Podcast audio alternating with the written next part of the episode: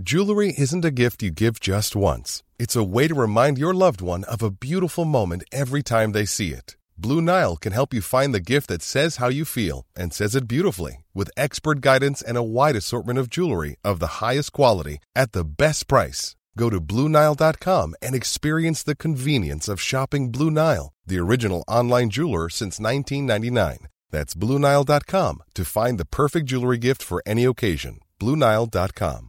A lot can happen in three years, like a chatbot may be your new best friend. But what won't change? Needing health insurance. United Healthcare Tri Term Medical Plans, underwritten by Golden Rule Insurance Company, offer flexible, budget friendly coverage that lasts nearly three years in some states. Learn more at uh1.com.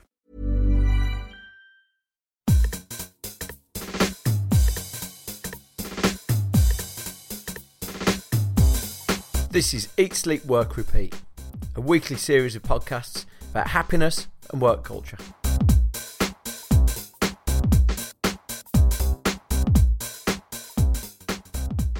Hi, this is Bruce Daisley. This is Eat, Sleep, Work, Repeat, and this is episode 13. Today's guest is Rory Sutherland. Rory is obviously one of Britain's biggest brains. And whenever I think of that, it, it needs qualification because when I think of someone who's brainy, I think of the kid at my school who could do the Rubik's Cube in seven seconds. And yet, that is brainy, but Rory's proper brainy. Books brainy. Long words brainy. Crosswords brainy. Not Rubik's Cube brainy.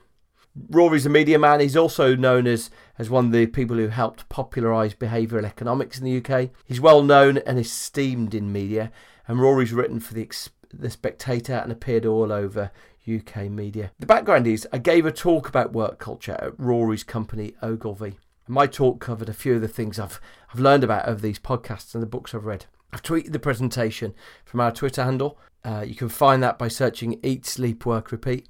But if you've listened, you'll know these things. You know, that interruptions are toxic, that we want to achieve purpose in work. Having a friend at work makes us happier.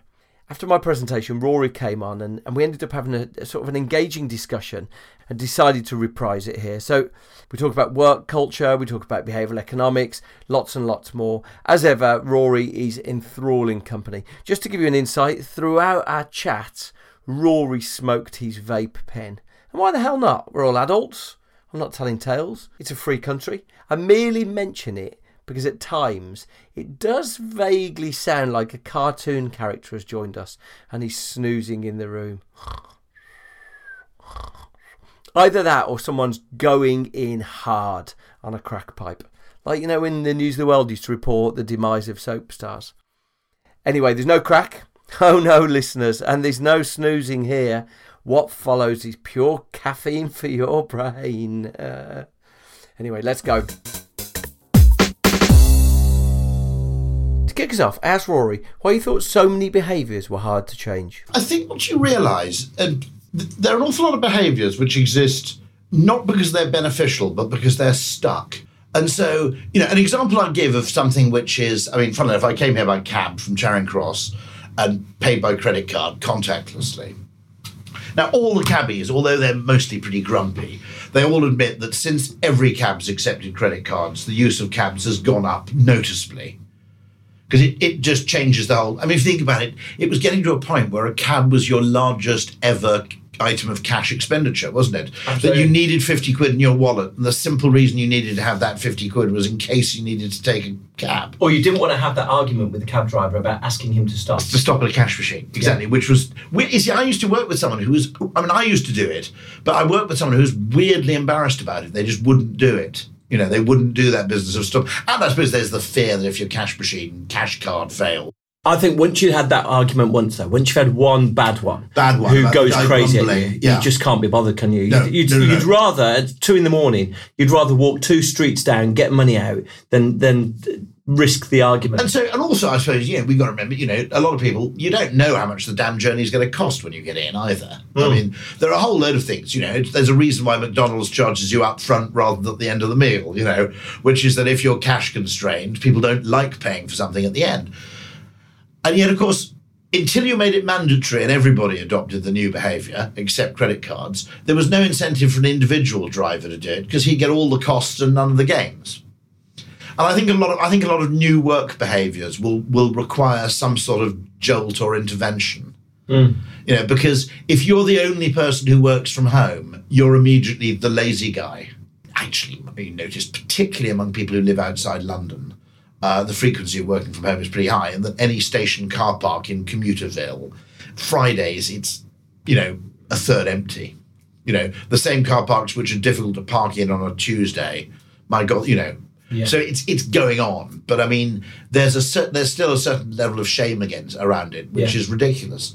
Because you know, I mean, I would argue the biggest shame is going into an office and then emailing rather than talking to people should be a more embarrassing behaviour than going home to do your email. Yeah, I was reading something about social physics the other day, which is this oh, guy. Oh yes, I I met him. Funnily enough, he's he's from MIT, isn't That's he? right, yeah, yeah. He's written a book called Social Physics. His name is, uh, I've got his scroll down here, so Alex Pentland. That's it. That's the guy. Yeah. Yeah, and his whole thing is social physics. His whole thing is that you can look at. Um, we're very familiar with with using IQ as a measure of an individual's intelligence, but you can also look at organisational intelligence in the same way, system thinking, and it's the interactions between Of course, people yeah. that. Uh, and principally, he says face to face interactions are are the most powerful thing that you can have. And uh, effectively, he says you know we've orchestrated this world where we're communicating via email or we're communica- communicating via video conference, thinking it's a proxy for face to face. Yeah. And I, I was struck by uh, the the thing that you and I were talking at. I was struck by the thing that you said, which was you know you come into work and you don't do emails when you're at work. No, I mean the reason for that is that I suddenly realised. Well, look, that when I first and, and the thing that worries me about this often is that younger people, younger people don't know any different. I mean, I, at least you and I, you you less than me, but you've had a bit of experience of the working environment pre the technological revolution in that you had to come into work to make a photocopy. You had to come into work to produce a document uh, to produce a presentation to t- actually my lap my desktop was all i had. I didn't have a laptop for the first few years. Send a telex even making an international phone call. You basically came into the office to do it because it cost 29 quid and you didn't want that on your unitemized phone hmm. bill and so the office fulfilled a lot of functions then. And once you left the office, there was a limit other than working with pencil and paper and just generally thinking. There was a limit to how much work you could do. Now, 90% of, of what an office used to be for is just as available at home, assuming you've got reasonable broadband. It's pretty much just as available at home as it is at work. So you have to re ask the question so, what's the office now for? Let's strip it down to its absolute core function because it isn't photocopying. And um, the answer really comes out as, as two things meeting people by prearrangement and meeting people by accident. And the problem I always notice is that when you're doing email, you're not meeting people by accident because it's a fundamentally antisocial behavior. And so you're essentially doing in one place what would be better done somewhere else because there's no comparative advantage to doing email in the office. There is a comparative advantage to wandering around and chatting in the office. And actually, creating a bit more idleness would be a plus. Mm. So let me just explain. In, in the old 1980s ad land, there were quite a lot of periods, I mean, particularly in the creative department, but to be honest, everywhere, where there wasn't much you could do. Okay, you you put something into the studio and you were waiting for it to come out, or the photography had been done and you know you're waiting for the first retouching to be done or whatever. All those things were kind of created a kind of enforced downtime. The enforced downtime was, yeah, mostly wasted, as all these things are, but then it was wasted in the way in which it's a highly special kind of waste, which is that, okay, 80% of it's wasted, but 20% of it turned out to be really valuable. You'd have conversations which otherwise wouldn't have happened. And it occurred to me that email really, unfortunately, soaked up all that unenforced time. So discretionary time disappeared because email, not because it's important, but because you're terrified it might be important. On average, never very important. But because you're absolutely terrified that if you're away from your desk for five minutes, you've missed something that's vital. What email does, it, it, it's a kind of attention vampire. Just as the mobile phone, to a degree, is an attention vampire when you go out to dinner with friends. You know, there's absolutely no point in going to dinner with friends to look at your phone. And I think we've all got to relearn this stuff because, of course, the technology arrived so fast. There was no time for sort of etiquette or practices or behavioral rules to emerge. Email seems to be the, the worst possible thing that is it, it expands to fill the time available. If you've got five minutes, you can go in into your inbox and you can rattle out a couple of sort of very simple binary responses. If you've got an hour, if you've got two hours, then it becomes you read the email six times, you go over it, you still respond. No, so it, it soaks up absolutely Yeah. any amount of time. It's also worth remembering that the quicker you respond, it breeds. So there's something about it which is almost dysgenic. So that by and large, the less important the email, the more people it's copied to. Um, uh, the easier it is to respond to because it's there, it's trivial. So you respond faster. So the worst emails drown out the more important emails very rapidly. And of course, the faster you respond, the more you're contributing to this because um, you know, generally people find it easy to respond to trivial things and hard to respond to important things. So there's a kind of reverse prioritization which then takes effect. And it's a, it's actually a terrible, terrible form of communication in many ways because also we don't really have a meter in our heads for how much we're accomplishing. I'll, I'll give you an example of how this, which I find very strange and very interesting, which is I don't know if you've ever had a customer service encounter where you use live chat Yeah. rather than speech. Yeah. Now, the strange thing is, it actually takes a hell of a long time, but you don't mind. Because you're sort of getting on with other things or watching TV while it's going on, and you you know you still have use for your computer. You don't you're not forced to hold a telephone to your head, you know. And so strangely, we we're really satisfied with live chat, even though to solve a problem, live chat would probably take ten minutes, where on the phone it would take three. I think in the same way, because email makes us feel busy, I don't think we realize how inefficient and time consuming it really is. But no, there's something about it which is bad. But what's particularly bad is the the fact that we confuse what's urgent and what's important. Mm.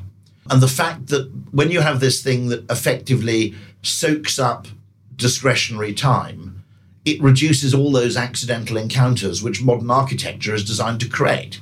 You know, I'm, I'm a skeptic about open plan. Okay, I, you know, I, I actually think that uh, it's to be honest, it's adopted because it's cheaper. You can fit more people in.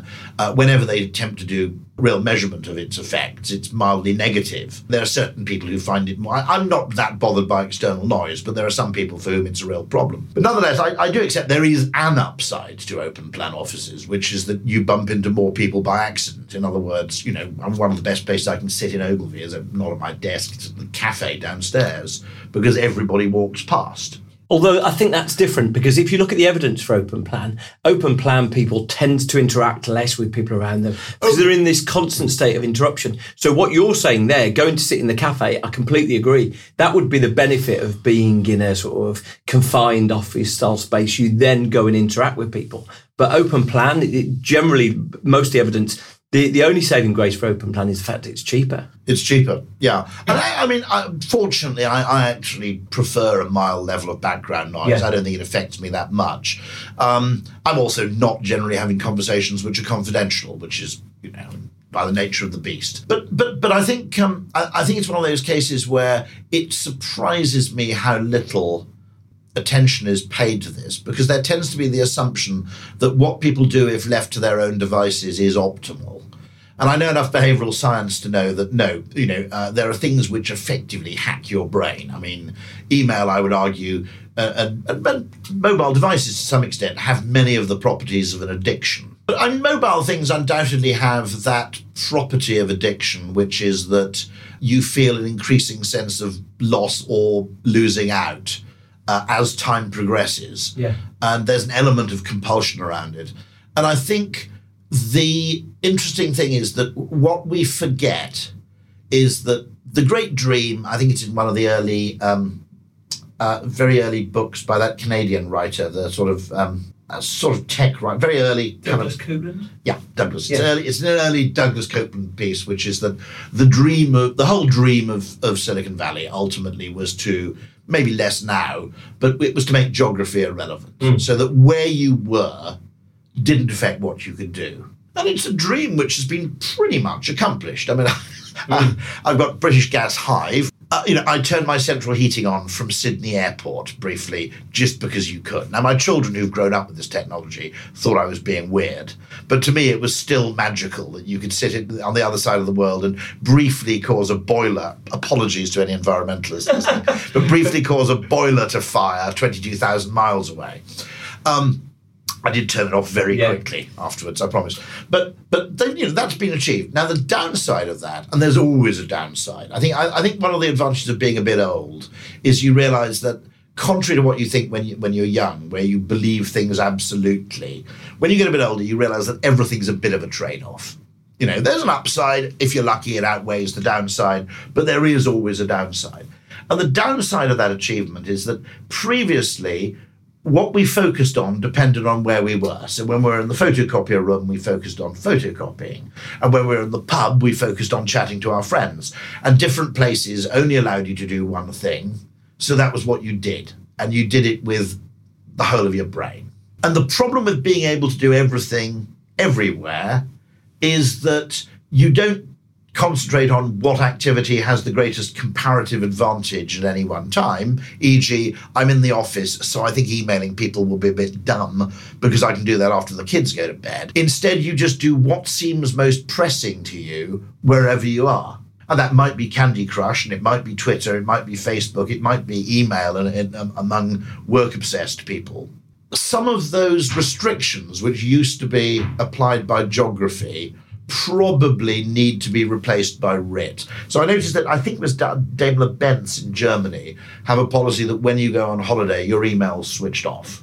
There's an auto reply, you don't get any of your emails, you're presumably contactable in an emergency, but they realize that people need a proper holiday, and so the whole thing basically goes to off.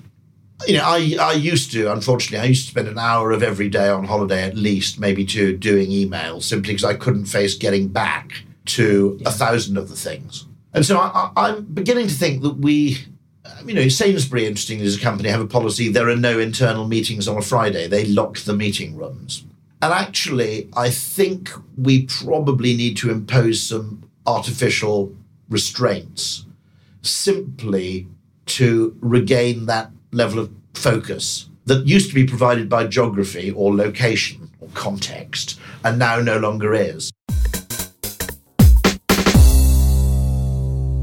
I think the, the, interesting thing there is that we're, we're, not even experimenting with it, are we? So back to what you said before, that there's a lot of principles of work that we're not really no, challenging. No. But you know, uh, one of those things in the in the uh, social physics book, he said that what they found is that in a call center, so an artificial environment, but an environment actually that's very suited to measuring the impact of productivity on changes. And one of the things they found is that if you put a team to go on a simultaneous break, and they, they found when they put teams on a simultaneous break, their speed in resolving queries afterwards went improved by 15%. Yeah. And it was because their their interactions, their stimulus really helps. And and I th- it's, it's, where it's where psychology and engineering diverge, yeah. isn't it? Because engineering yeah. would say you need to stagger the breaks.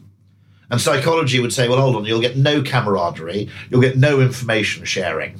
Yeah, and the, I think they said the benefit of being a vast call center is if you've got 3,000 people, the teams, sometimes there's is enough cover in specific areas that, that it didn't mean that, you know, someone said phone back later for that part. You could test it, but it was just the fact that them interacting with each other, number one, having a proper break, number two, interacting with each other.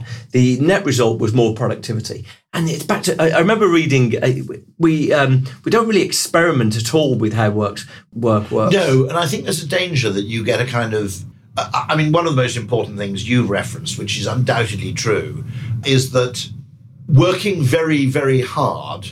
First of all, the first of all, the benefits actually flatten off, and then you reach a point where it's in fact negative. You become worse overall because you're not adequately rested. I'd also argue you become worse if you don't take breaks. Mm. A very, very simple way I think I can prove that, interestingly, which is I do a lot of cryptic crosswords. Mm. What about, you know, when I'm not doing email on the train. And one of the most extraordinary things you notice if you do cryptic crosswords is you can be completely stuck. And uh, you basically go and make a cup of tea and wander off, and you come back, and six of them fall into place immediately. And it is it is really really important that, in other words, you become frame fixated. I think so. For example, you're convinced Without the break, you are absolutely convinced that the word D-O-E-S in the cryptic clue means does. And you're completely baffled because it looks like the answer's dear. And then you go and have a cup of tea and you come back and you realize that DOES in this context means does rather than does. Now, obviously, the brain defaults to does.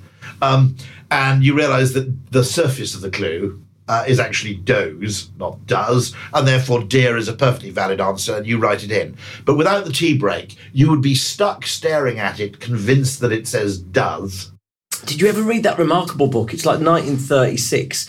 James Webb, James Young Webb. Oh, uh, technique for producing ideas. Yeah, And- fantastic. And you know, like it's the best three pounds you can spend on Kindle. Yeah. Because after is all it on stuff- Kindle? I'm yeah, yeah, yeah. Yeah. I mean, like it, it actually was quite a nice little. It was tiny little pamphlet, but his whole thing is.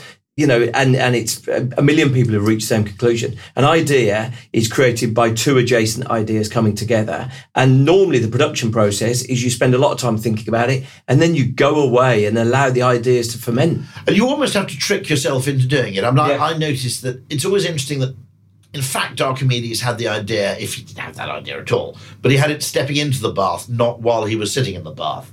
Because when you're in on the line between one state of action and another, um, tends to, uh, while you're making that flip, getting off a train for some reason, you know, they're, they're strange little moments which seem to be peculiarly productive.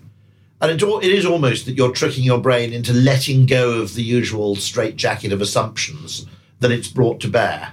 And when that straitjacket briefly falls off, uh, that's when you suddenly have some sort of creative insight or uh, or magical leap. Yeah, absolutely. And uh, so, on the subject of like reinventing work and thinking of different ideas, I remember an article that you wrote on a blog or a campaign a a few years ago, which was like the idea that Ogilvy should switch down to a four-day week. It was, it, I think, it was you were talking about the spirit of David Yeah. Ogilvy. Well, there's a bit of me. Certainly, certainly, I asked the question very simply, which What was the idea then? Remind me. Ogilvy as an agency must have made an absolute fortune over the years from selling laptops and broadband uh, with a photograph of someone basically using a laptop next to a lake, you know.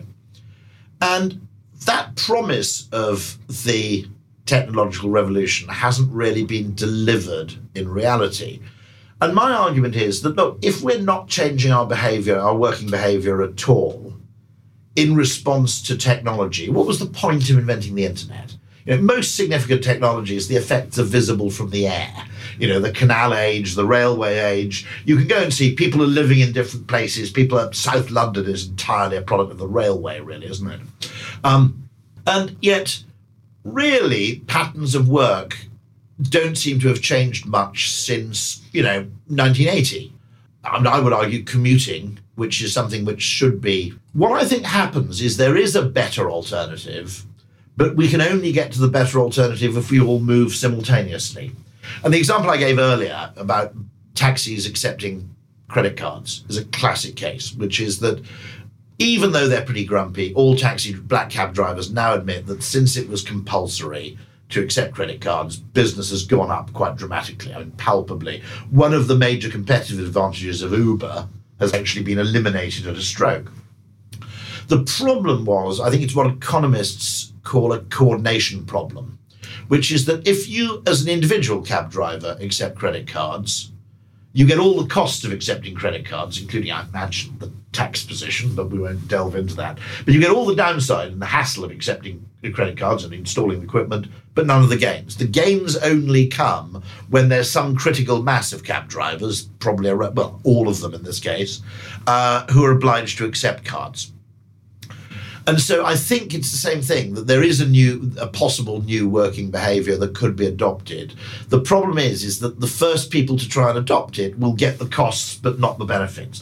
And so it is with working from home. I mean, I think in many cases you're more productive. Uh, you certainly save a very large amount of time each day. Uh, not farting around. Um, but the problem is, is that if you're the first person to adopt the new behaviour, you become the lazy guy if you're not careful. And there's a very, very strong conformist streak of presenteeism in business still. Now, ultimately, it worries me because it's probably, it's really down to a lack of trust. You know, you should start by hiring people who are self motivated I would argue that when people work from home because they feel a little bit guilty about it, they overcompensate and actually produce more. There's something there that's lacking, which is preventing businesses from making that change. So, you know, I, I, I don't think I don't think I can come up with a perfect answer. I, I wondered about an answer which is, you know, that you actually restrict email responses to set hours of the day for example. And certainly, productivity gurus have said that the single best thing you can do technologically to improve productivity is to reduce the frequency with which your email client checks for new email. So, if you've got the option of turning check every five minutes down to check every hour, that's a really, really significant change you can make. Because otherwise, you see, what happens is the most important email is the one that just happened to come in. Now, if you think about it, if, if your postman came every time you got a letter, it wouldn't be a good thing. It'd be a bad thing. The great thing with the postman, he comes once a day. I have a bunch of letters. I can look at the envelopes and prioritize them pretty rapidly into everything from open now to don't open ever. Um, and that takes, you know, four minutes of every day. I, mm. I'm never burdened by the information overload occasioned by my postman. But if that postman Fun enough, I think in the Victorian age, London postmen would come about five times a day. But if the postman was coming literally 20 times a day, you'd have to get up and look mm. every damn time you heard the letterbox go. Now, that isn't a good thing, that's a bad thing. So, so I think getting from here to there is one of those things which is we'll need to carve a path. I've wondered about things saying, okay, here are 10 productivity rules. Please uh, choose which four you want to adopt and adopt them. You know, so it's, you know, in other words, you only do email. But I think unless people have heuristic, easy to follow rules, the problem is, is that this problem won't go away. Mm. I saw something in the US which is the results only work environment, and really Best Buy tried it. So it's not like a a, a trendy uh, Silicon Valley company doing it. And what they did, and it's just autonomy played out to the the vast extreme. And they say when they encourage you to do the results only work environment, which is where your boss agrees with you, this is what you're going to accomplish. And I guess it'll be on a weekly, monthly, and quarterly basis. And after that, do whatever you want.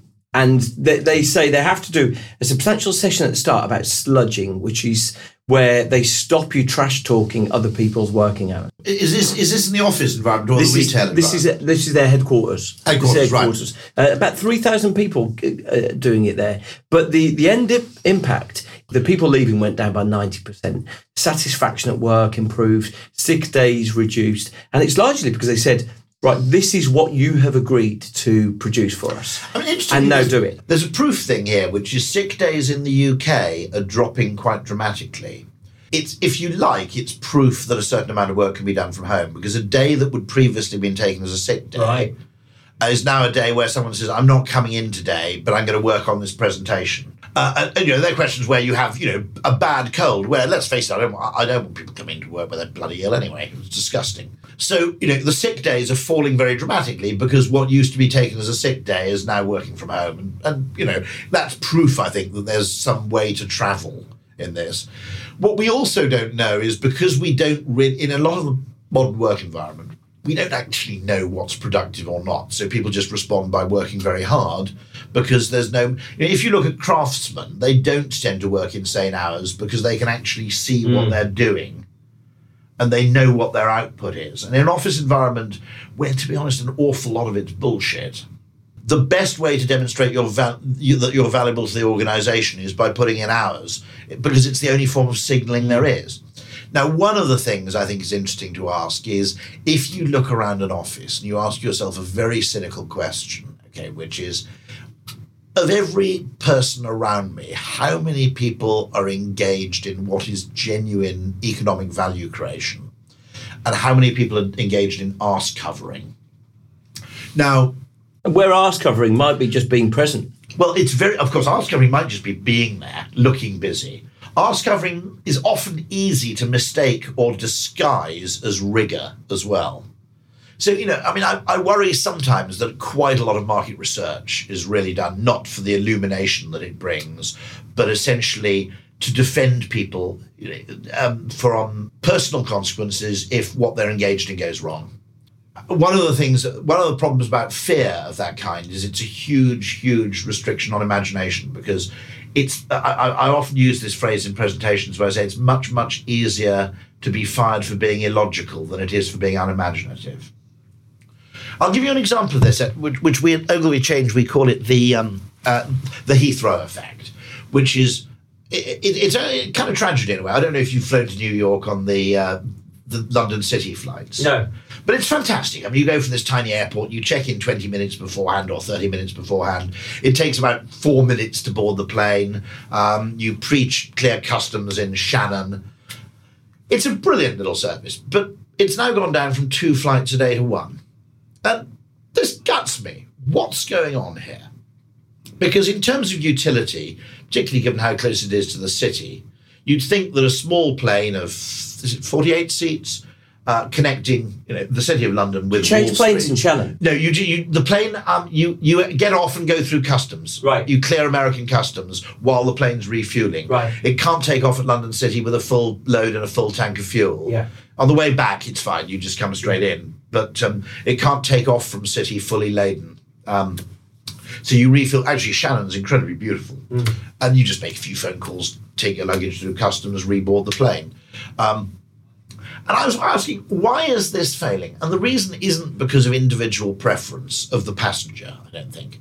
I think what it is, is that if you're a PA or you're a travel agent, you'll never get fired or blamed for doing the boring thing. So the default is book him out of Heathrow into JFK. Why?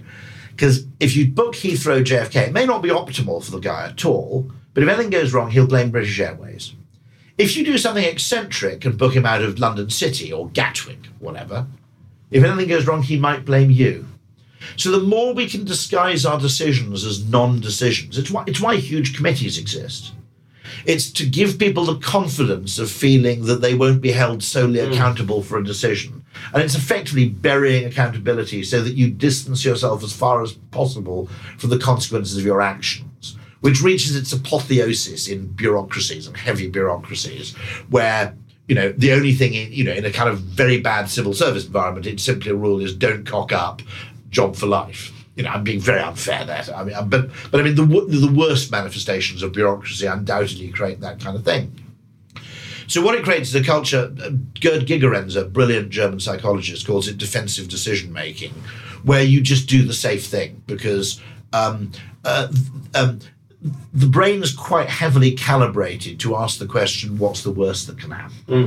And actually, what's the worst that can happen with Heathrow JFK is my boss, you know, uh, you know, uh, the plane's cancelled. He gets grumpy with British Airways. What's the worst that can happen if I book him from London City? He shouts at me. Yeah. What's this? I mean, I live vastly closer to Gatwick, and yet my PA knows this, fortunately, and she's very good. But I mean, every time you ring our company travel agent and ask for flights to the States, you just get a line. Now, Ogilvy, New York is vastly closer to Newark. Um, I live vastly closer to Gatwick and London City, but you just get the standard Heathrow option, Heathrow JFK. Newark's in many ways a better airport than JFK, actually. And the only reason people use JFK, uh, JFK are Americans who have New Jersey snobbery. But but it's one of those things where you go with a default option because the default option may be highly suboptimal, but it has a lower chance of catastrophe. And I think you know a lot of behaviour, a lot of business behaviour is conditioned by this: don't do anything weird, because the second you put your head above the parapet, you're in the firing line. Yeah. And so part of the problem, I think, of we've created a, a rather fearful business culture. Um, you know, the you know, it, it's very much a case where capital, not labour, has the whip hand. And all manner of things, from technology to immigration to outsourcing to offshoring, have all driven the same trend. And so workers, I'm suddenly becoming a bit Marxist unexpectedly, but the workers don't have the confidence to innovate under those conditions. And, I mean, and by the way, I mean, I'm talking about this defensive decision making, as, as Gerd Gigerenzer explains. I mean, it's very, very prevalent in medicine. In other words, the doctor, you, the doctor knows that you can get sued for inaction much more easily than you can for action. So it leads to excessive intervention in medicine. Well, I'll put this person in for this exploratory operation because hell, there's just a 1% chance it's something serious. Um, but you know, the operation itself may carry a certain degree of risk, but let's face it, I can't get sued for this. I've handed it over to a consultant, someone else's problem. Whereas if I say, look, to be honest, if you just go home and wrap up warm, you'll be fine in three days. Overprescription of antibiotics to kids, I'm sure, is absolutely rampant because of the same effect. And so it, it is worth remembering that you know there are a lot of biases that mean that we do the same thing as everybody else and we do the same thing we've always done because it doesn't arouse much comment. But you know, so there's a reason. And Ogilvy also has a has a, a, very long tradition of promoting from within, and people either staying for a long time or leaving and then coming back. So there is a form of social capital at Ogilvy because of that longevity. Whereas if you're in that kind of business where the average person stays three years, you know, you you know, yeah. the, the game changes yeah. rather a lot, and the trust evaporates even more. I think. The, the other thing I wanted to cover was uh, we uh, I talked at the event we're at, and you had some interesting perspectives on purpose, the purpose that we all have, and the the absence of it. You know, as soon as you remove. Well, this is the strangest thing about the United States. Okay, I, I, don't know how many American listeners you have, but I regard their holiday allocation as actually a. I mean, it's more or less. I, I mean, I, I've got it more or less a crime against humanity. The idea of two weeks annual vacation. You're there living in a bloody interesting country I'm not even sure, by the way, I'm not even sure that the United States wouldn't be richer, just as Henry Ford partly introduced the two day weekend. Uh, part of Ford's self interest was that if workers had a two day weekend, it was worth them buying a car because you had somewhere to go other than church. Okay, you know, I think a car, the convenient way to get to your local church.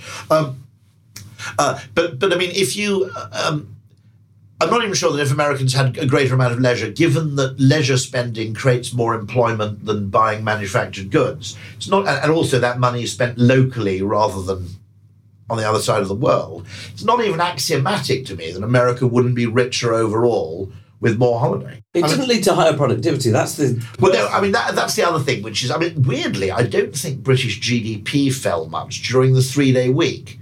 Now, for, for, for younger viewers, i.e., viewers under 45, this was a period of intense fuel shortages in the 1970s, where Britain, to save energy, worked a three day week. And there's some evidence that GDP more or less remained constant, which might suggest that this element of arse covering and bullshit work is actually a very large amount of our activity. That if, I mean, one of the advantages I heard that when Mitsubishi went into a four day week, people cut out a lot of bullshit because they were really eager to get Friday off. So they had far less patience with what you might call padding activity. I wonder if that would be would persist over time though would the four day week suddenly when it, when it's so countercultural it probably feels different. so but if everyone was doing a four day week one of the things we look at I, I always slightly I, I, don't want to work on an oil rig but I slightly envy that oil rig thing which is sort of what's it is it three weeks on two weeks off or whatever they do. Um, Canadian lumberjacks do something very strange in terms of their work patterns as well. Um, but experimentation with it obviously it's difficult because of coordination. We're a client driven business. Uh, you know well, actually, you don't have to be in the office when your clients ring, but you have to be available. I totally accept that. That's a gift. I saw an agency in Liverpool that had gone down to a six hour day.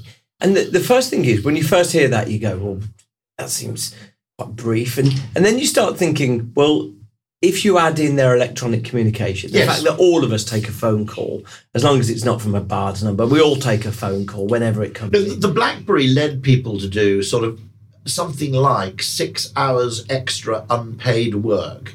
That's every right, yeah. week. That's right. Well, they, the they, say it's two hours a day now. They say, and, and the interesting things are like, so whether it's between six and ten, but they say correlates to fifty percent of people who check their emails out of work hours uh, exhibit signs of stress. Yeah, and it's not. I mean, at some level, having demarcation lines, which used to be provided by your location, you know, um, they were also provided actually just by social norms in that someone could ring you at the weekend at home.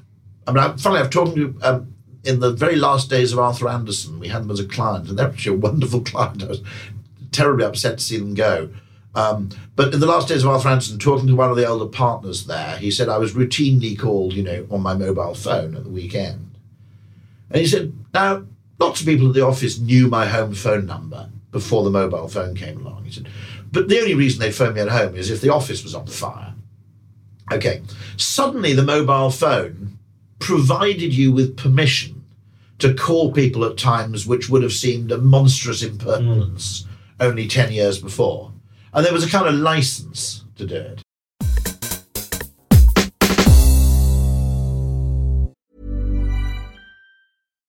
Here's a cool fact a crocodile can't stick out its tongue. Another cool fact you can get short term health insurance for a month or just under a year in some states. United Healthcare short term insurance plans are designed for people who are between jobs, coming off their parents' plan, or turning a side hustle into a full time gig. Underwritten by Golden Rule Insurance Company, they offer flexible, budget friendly coverage with access to a nationwide network of doctors and hospitals. Get more cool facts about United Healthcare short term plans at uh1.com. Hold up. What was that? Boring. No flavor. That was as bad as those leftovers you ate all week. Keke Palmer here, and it's time to say hello to something fresh and guilt-free. Hello Fresh. Jazz up dinner with pecan-crusted chicken or garlic butter shrimp scampi. Now that's music to my mouth. Hello Fresh. Let's get this dinner party started. Discover all the delicious possibilities at hellofresh.com. Wow. Nice. Yeah. What you're hearing are the sounds of people everywhere putting on Bombas socks, underwear, and t-shirts made from absurdly soft materials that feel like plush clouds. Yeah, that plush. And the best part? For every item you purchase, Bombas donates another to someone facing homelessness. Bombas. Big comfort for everyone. Go to bombas.com slash ACAST and use code ACAST for 20% off your first purchase. That's bombas.com slash ACAST. Code ACAST. I think I think we what we need to do is we need to have a slight, just a slight counter a, a technological counter revolution against this. And one of the things I would value would be the ability to send emails with a delayed send function, which is I want to get this off my chest now and I, I, want to get this damn thing sent. I actually don't want to screw up your weekend with it. Can I please just have this damn thing uh, sit in the cloud for a weekend and then arrive on Monday at 10 o'clock at some civilized hour? Whereas at the moment, you just press send, and the engineers behind it assume that the best form of communication must be instantaneous. Mm. Now, that's true in information theory if you're a, an engineer or dealing with telephony. Um, human communication and technological communication are very, very different things.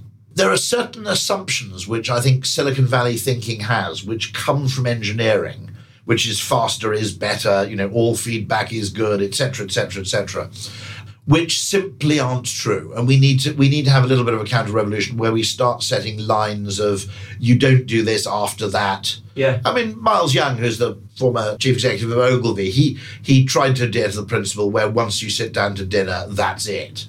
And I think I think if we don't accept the fact that people have lines, maybe the lines maybe people draw different lines. I mean, me as a 51 year old person who commutes has different desires from a 23 year old who has a 20 minute journey into work. You know, in my case, the big the big gain is I, I actually get into work late, but I travel on a slow, an empty train. It's empty partly because it's a bit late and partly because it's slow, but I get a table. And by the time I get in at 10 or whatever, um, you know, I've done an hour's worth of email on the train. So my commuting time is effectively negligible. Mm. And I've got a very mischievous suggestion, which is what Google really needs to invent isn't the driverless car, it's the driverless toilet and shower.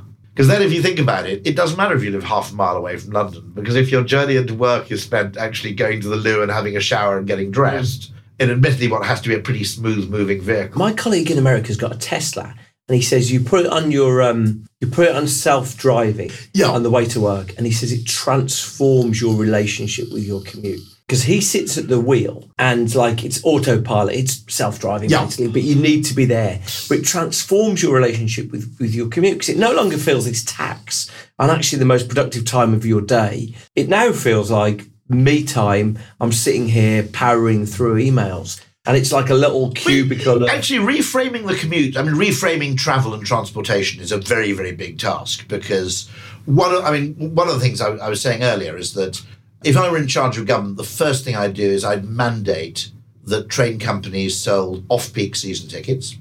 You could upgrade to a peak journey on a one-off basis, but you could buy an off-peak one. And secondly, for part-time workers, they sold sort of carnets. You could buy 100 journeys for X and then use them in the course of the year. Because part-time workers are very, very badly treated, hmm. but they're often the poorest people, and they're very, very badly treated by the rail pricing system. And, and the, the standard season ticket is designed for a Victorian commuter. Hmm. Incredibly unfair to part-time workers. It also, by the way, I mean, I also feel sorry for the railway companies as well because there is that very weird ingratitude. Now, I, because I travel, usually I'm happy to go to work very early or very late. I won't travel at peak time because my argument is, well, I just, you know, if the train's completely rammed, I'm basically wasting my time. Uh, you know, I've got no table, I've got nowhere to sit. This is just ridiculous. So by going in very early or very late, I've, I've always had a, actually a, a weird affection for the journey because it's pretty productive. I get to look out of the window, but also, I mean, let's let's not forget this. I don't know how far. Do you, do you live in London? or Not too far, Not too yeah. far. out. But my argument is, look, I grumble about southeast trains as much as I like, but the simple fact remains that I'm not really grumbling that much. They do mm. actually save me quite a lot of money, and actually the journey into Charing Cross today doesn't take much longer than getting to Charing Cross from Fulham. It's a very very strange thing in terms of the way people frame what is London and what isn't. I mean, that's a real. I mean, in, in property terms, I think you could create huge property value and completely shift the appreciation of where people live if you got rid of the tube map.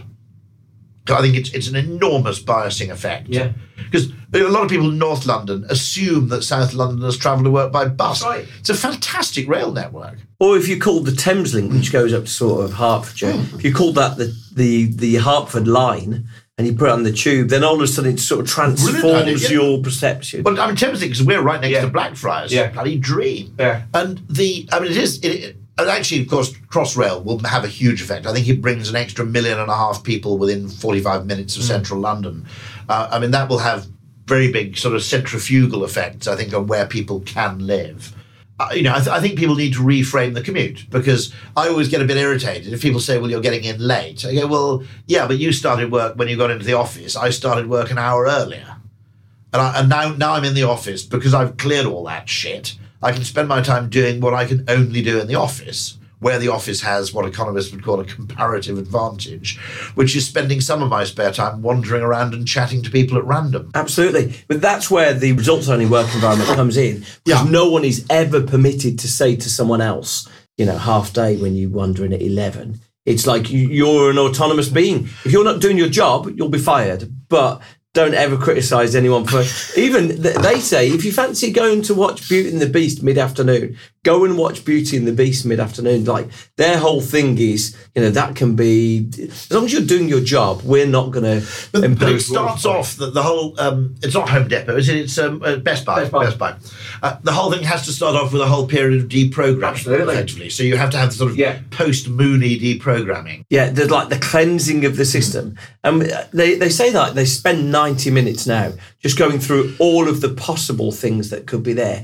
But, you know, we've all recognised, it, haven't we? If you're running late and then the train's delayed, that sense of anxiety, you walk into an office because you're scared someone's going to make a sarcastic You know what comment. happens in Japan? The- In Japan, the train company hands you a chit that certifies that your train was late so that you can present it to your employer. Fortu- fortunately, our railway thing is generally people do believe us when Yeah. the train was late. But you're right, that sense of anxiety. Um, I mean, oddly, it's one of the things I say to Natalie, my PA, is look, is there any sort of paid speaking engagements uh, for Ogilvy which involve a two and a half hour trip to, say, Manchester or Liverpool? I said, I said default to yes. Said, because actually, the four hours I spend on the train, provided it's mid afternoon, the four hours I spend on the train will be the most productive four hours I spend all week. It's magical. Virtually, Virgin have got the Wi-Fi fairly well sorted. I mean, it's it's several trains I've been on now recently have been quite impressive. Not as impressive as Swedish railways, which seem to make the Wi-Fi work even when you're in the middle of bloody nowhere.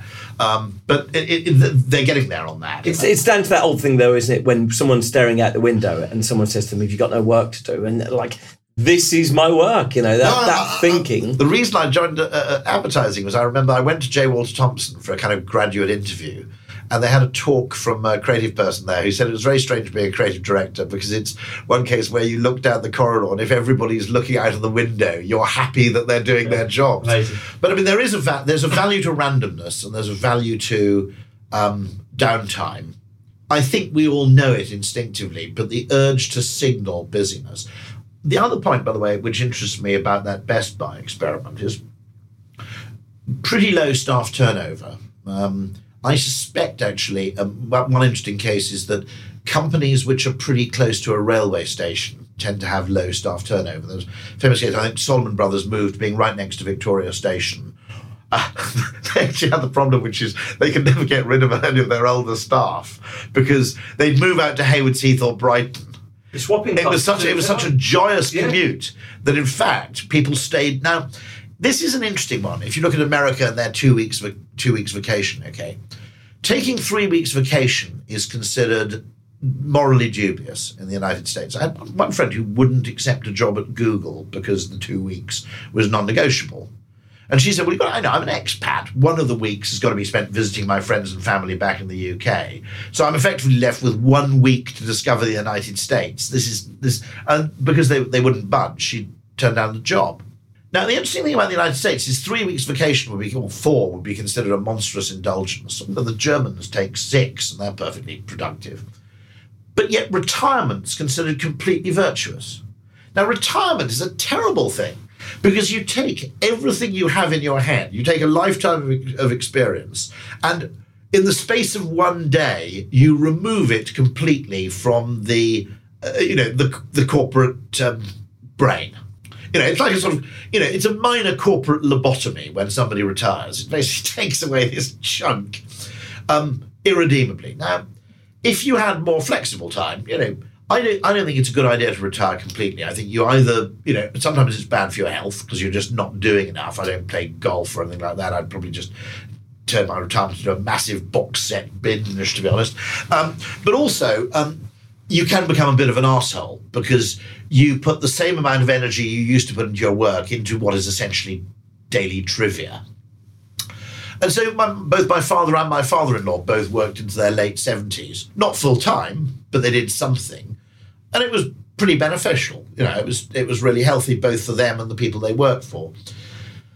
And I think that business that if you and actually I think it's a case where the old and also women with children or single parents can make common cause, which is if you make this a bit more flexible, you'll get a hell of a lot back in return in mm. exchange for not much. So you know, I mean, you know, at the age of sixty-five, I I, I still want to be in the advertising industry. Is, you know, in some ways, you know, you're with youthful people as well. It's good for you in that respect.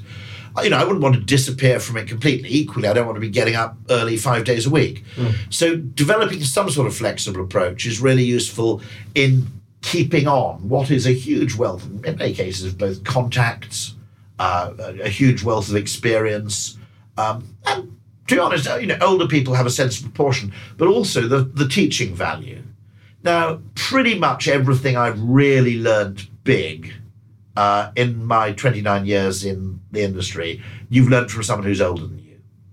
I'm not, by the way, I'm not dissing younger people, but the really big stuff you learn from the Paul Feldwicks and the Jeremy Bullmores and the Drayton Birds and the people who are sort of 10 or 15 years older than you.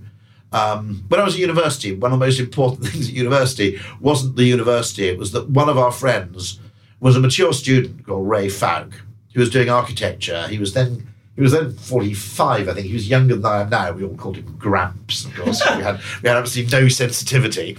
But he, before he decided to go to university to do architecture, he'd organised the Three Isle Wight festivals with his brothers. Uh, he'd been an Art Deco furniture dealer.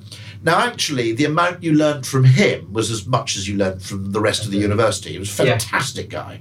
Th- Rubbing, rubbing up against people of different ages, different age cohorts, is really valuable because they have a different set. They have a different set of priorities to you, but they have different proportions to you. I think, and it, you know, it often worries me about the ad industry. You know, it worried me about the ad industry reaction to Brexit, which was, you know, I don't mind the fact that you disagree with this result, but the fact that it baffles you is worrying. It's not your job to work in advertising and to be totally confused by the motivations of half the population.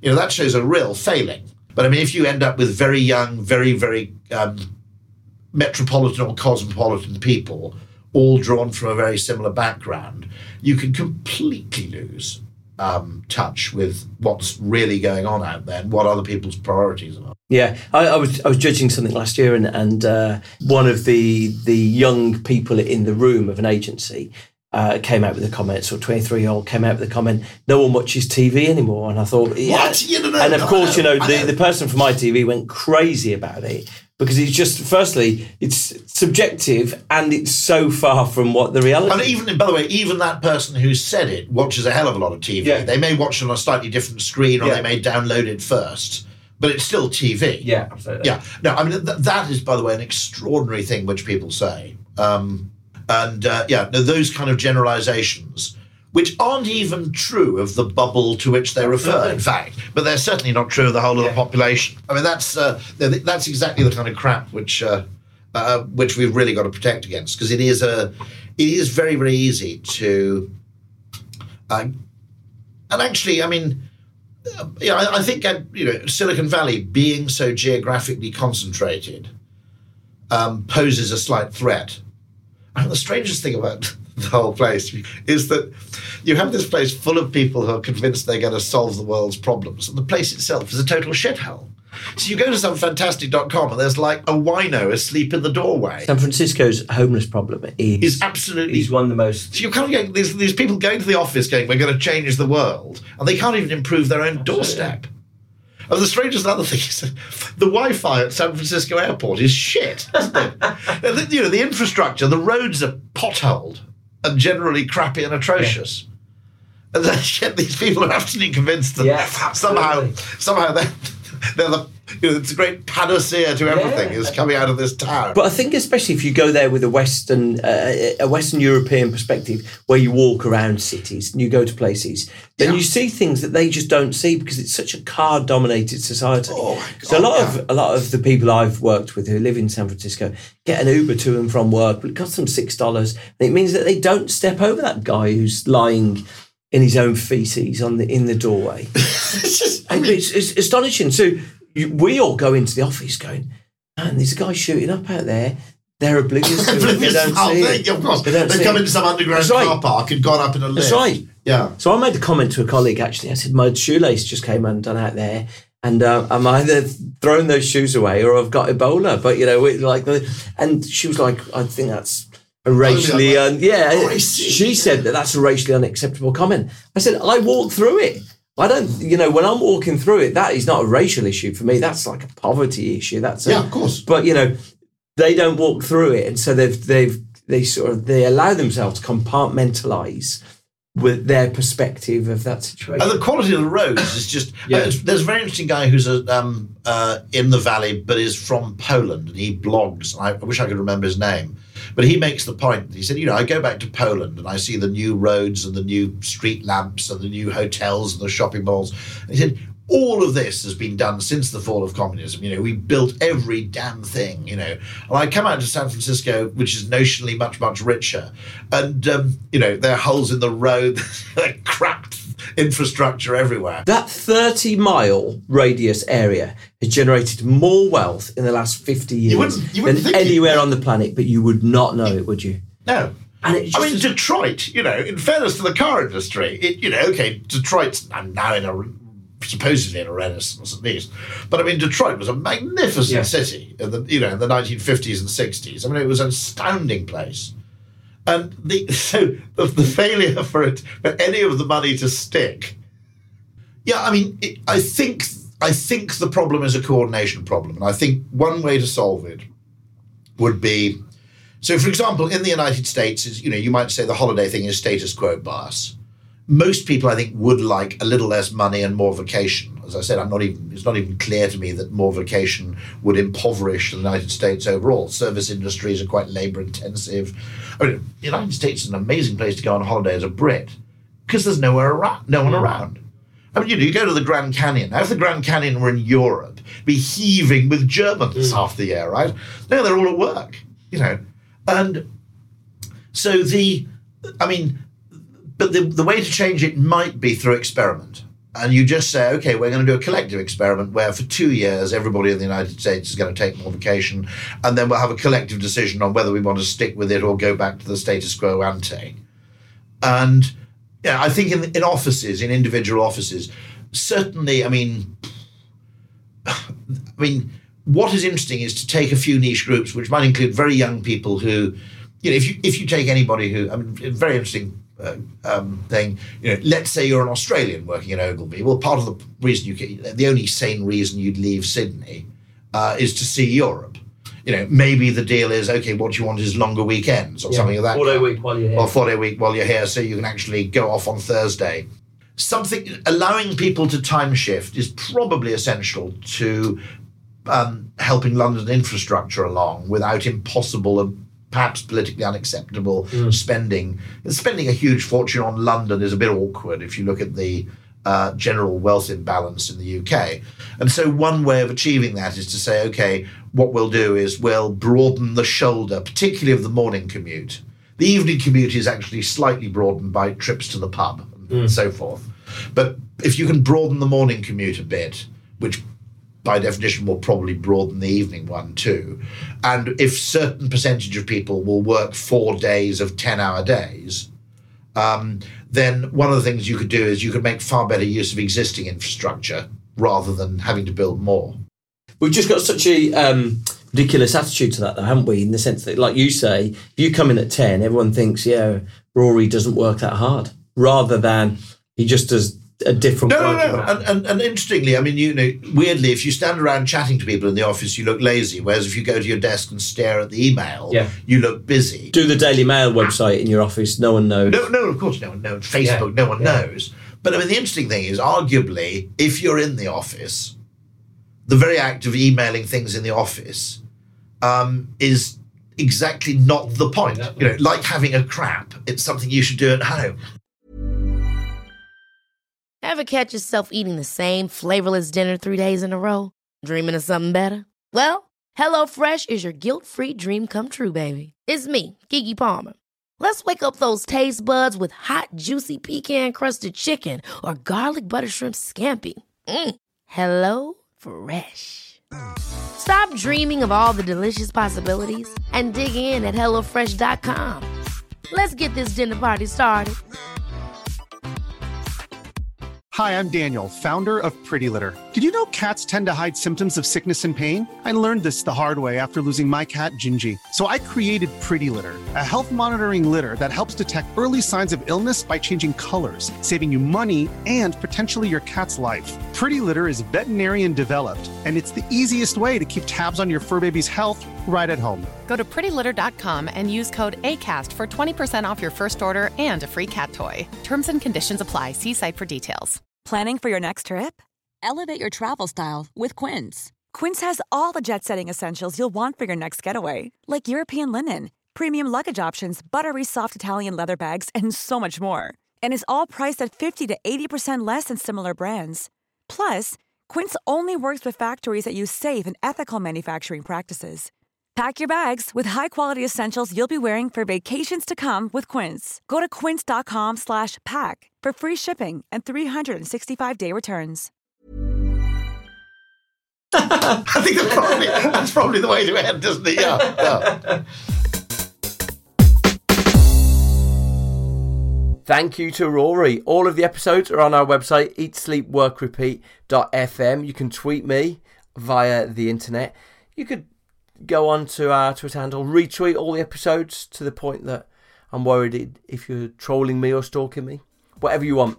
Anyway, have fun. Stay in touch. Bye.